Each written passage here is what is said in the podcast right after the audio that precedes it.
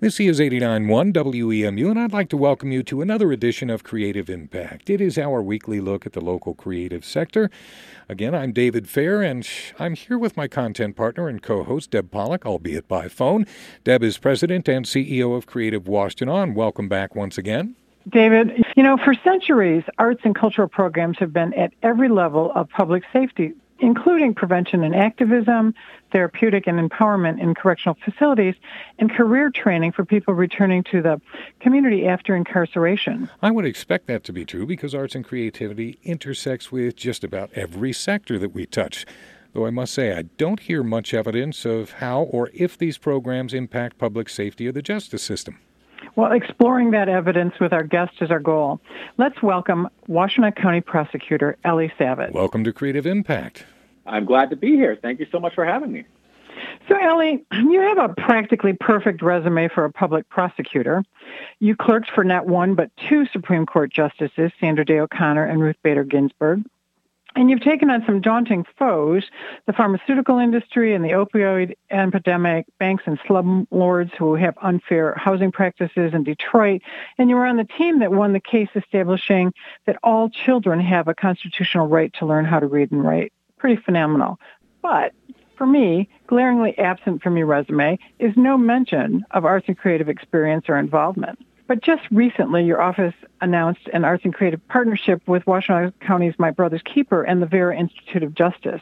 It's geared toward reducing justice involvement for young men of color in Washtenaw County. What are you calling the project, and really, what is its goal? So, our partnership with My Brother's Keeper, which I'm tremendously excited about, it's called the Formula 734 uh, Diversion Program.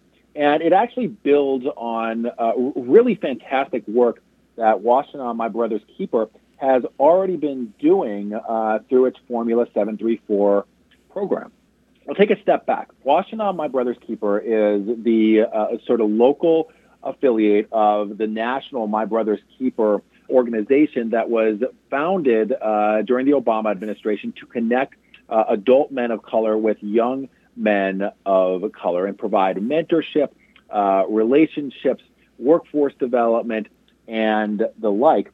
And uh, we've got some phenomenal local leaders at Washtenaw, my brother's keeper, uh, including uh, Jamal Bufford, who uh, people that follow the local hip hop scene, as I did when I was in in high school. He's a local rapper. He's uh, he's had this group called Athletic Mike League that was uh, you know something that I followed personally in in high school. Yeah, and we've, and, we've had him on the show. Yeah, yeah, yeah. And and his idea behind Formula 734 is look, let's bring uh, the sort of younger generation, uh, younger uh, musical artists uh, who perform hip hop. Uh, let's bring them in. Let's co-produce an album. But it won't just be sort of any album. it's really grounded in restorative practices and before every studio session, what they did, uh, and, and, they did this last year and released the first album uh, this year, but what they did was they would have circles and they would have conversations about really deep and impactful issues. What does it mean uh, to be a man in uh, the current climate? What's your relationship like with your father? How should we be treating women? They talk about things like police uh, involved shootings and uh, the George Floyd killing. And of course, this all took place during COVID. They've got a documentary uh, uh on it, on the making of this album, and it just blows you away uh, in terms of how powerful this was.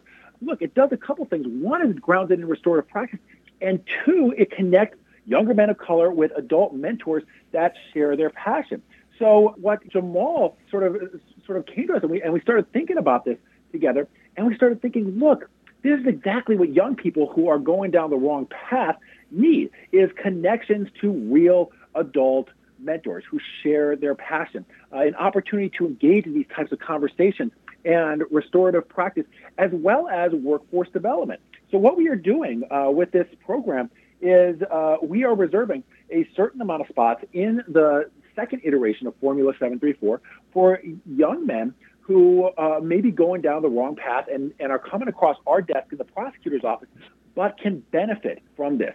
And not only are they going to get to participate in uh, the Formula 734 album creation, um, but Jamal had the incredible idea. He said, look, not everybody's a rapper, right? We know that. uh, but there are people who may be interested in careers that are adjacent to the music industry, something like videography, photography, uh, journalism, event promotion. So we're offering those opportunities and those opportunities for workforce development uh, in addition to the mentorship, in addition to participating in uh, these conversations. And, you know, that, that's really what young people need. That's what gets them back on the right track. So we're tremendously excited about this program uh, and can't wait uh, to see it uh, get started in its second iteration. Creative Impact continues on 89.1 WEMU, and we're talking with Washtenaw County Prosecutor Eli Savit about a new arts based program his office is offering to youth as an alternative to facing criminal charges. And along that line, for those you do divert to this program with My Brother's Keeper and the 734 Project, how will it spare them the legal process? So, uh, what, what we are saying is look, we're giving you an off ramp to criminal justice involvement. We don't have to bring the instant charges. And of course, the only people that, uh, you know, we feel comfortable diverting into this program are those who, uh, you know, we think maybe going down the wrong path, but they don't pose an imminent public safety risk. So if you shoot a gun at somebody, you know, you're a danger to the community. We've, we've got to do what we need to do to protect public safety. But we're trying to get uh, young people earlier in that process. And what we're saying is, look, this is part of what we're asking you to do. Go to this program. Uh, participate in these sessions. Get this workforce training. Build these relationships with uh, you know mentors in the community and stay and out of trouble. Stay out of trouble. Yep, exactly, and stay out of trouble. And if you do all that, uh, and you go through this program and you stay out of trouble, and that's that's an important component of this, we never have to bring the charges in the first place and saddle you with a criminal record because by doing this and by staying out of trouble, you've demonstrated to us that you're getting back on the right track, and that's really what we should all want, uh, both from a sort of equity and fairness perspective, uh, but also from a public safety perspective. We do a lot better when we address uh, what is bringing somebody into the criminal legal system in the first place. Uh, and this program just has the capacity uh, to address those issues. So, you know, oftentimes when communities pilot a new program such as this, and it doesn't produce immediate results, or if leadership changes, the program is defunded. Many of these programs take so many years to actually show the results. What's the evidence you're looking for that this is going to work, and uh, how, how much time and how do you make sure that it's retained and sustained until you can measure those results? Well, this is where we're very grateful to the Vera Institute, who is uh, our, our national funder on this. Uh, they were very excited about uh, this program. We've got funding sufficient to allow the program to expand and to build and to be sustained for some time at no cost to county taxpayers. What we are looking for, of course, is first and foremost, we want to make sure that the young people that participate in this program don't come back into the criminal legal system. If we don't see them again uh, coming across the prosecutor's office desk, if uh, charges aren't getting referred to our office, that's a measure of success. But the other wonderful thing about My Brother's Keeper is it doesn't just stop there. The, the older folks that are involved in My Brother's Keeper, they do follow ups with the young people that they're working with. So they'll check in with them and say, hey, you know, do you have a job?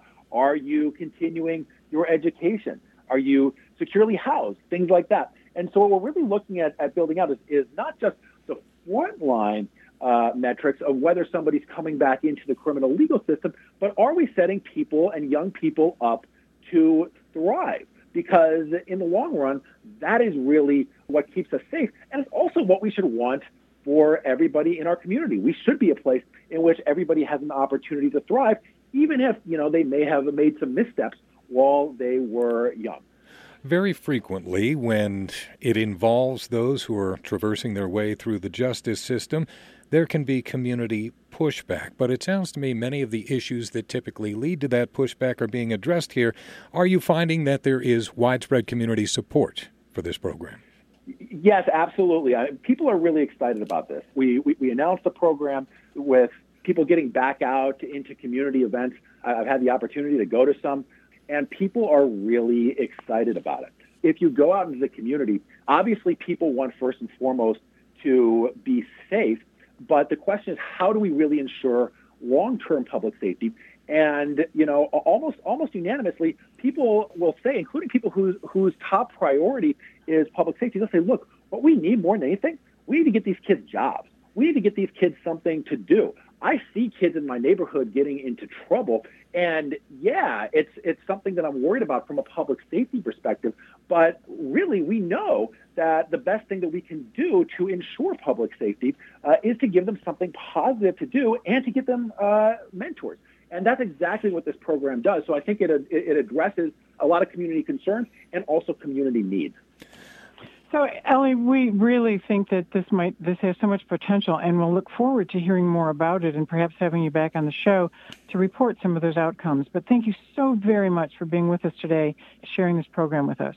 Thank you so much for having me, and I'll look forward to uh, joining you again. Uh, hope we have uh, good stuff to report.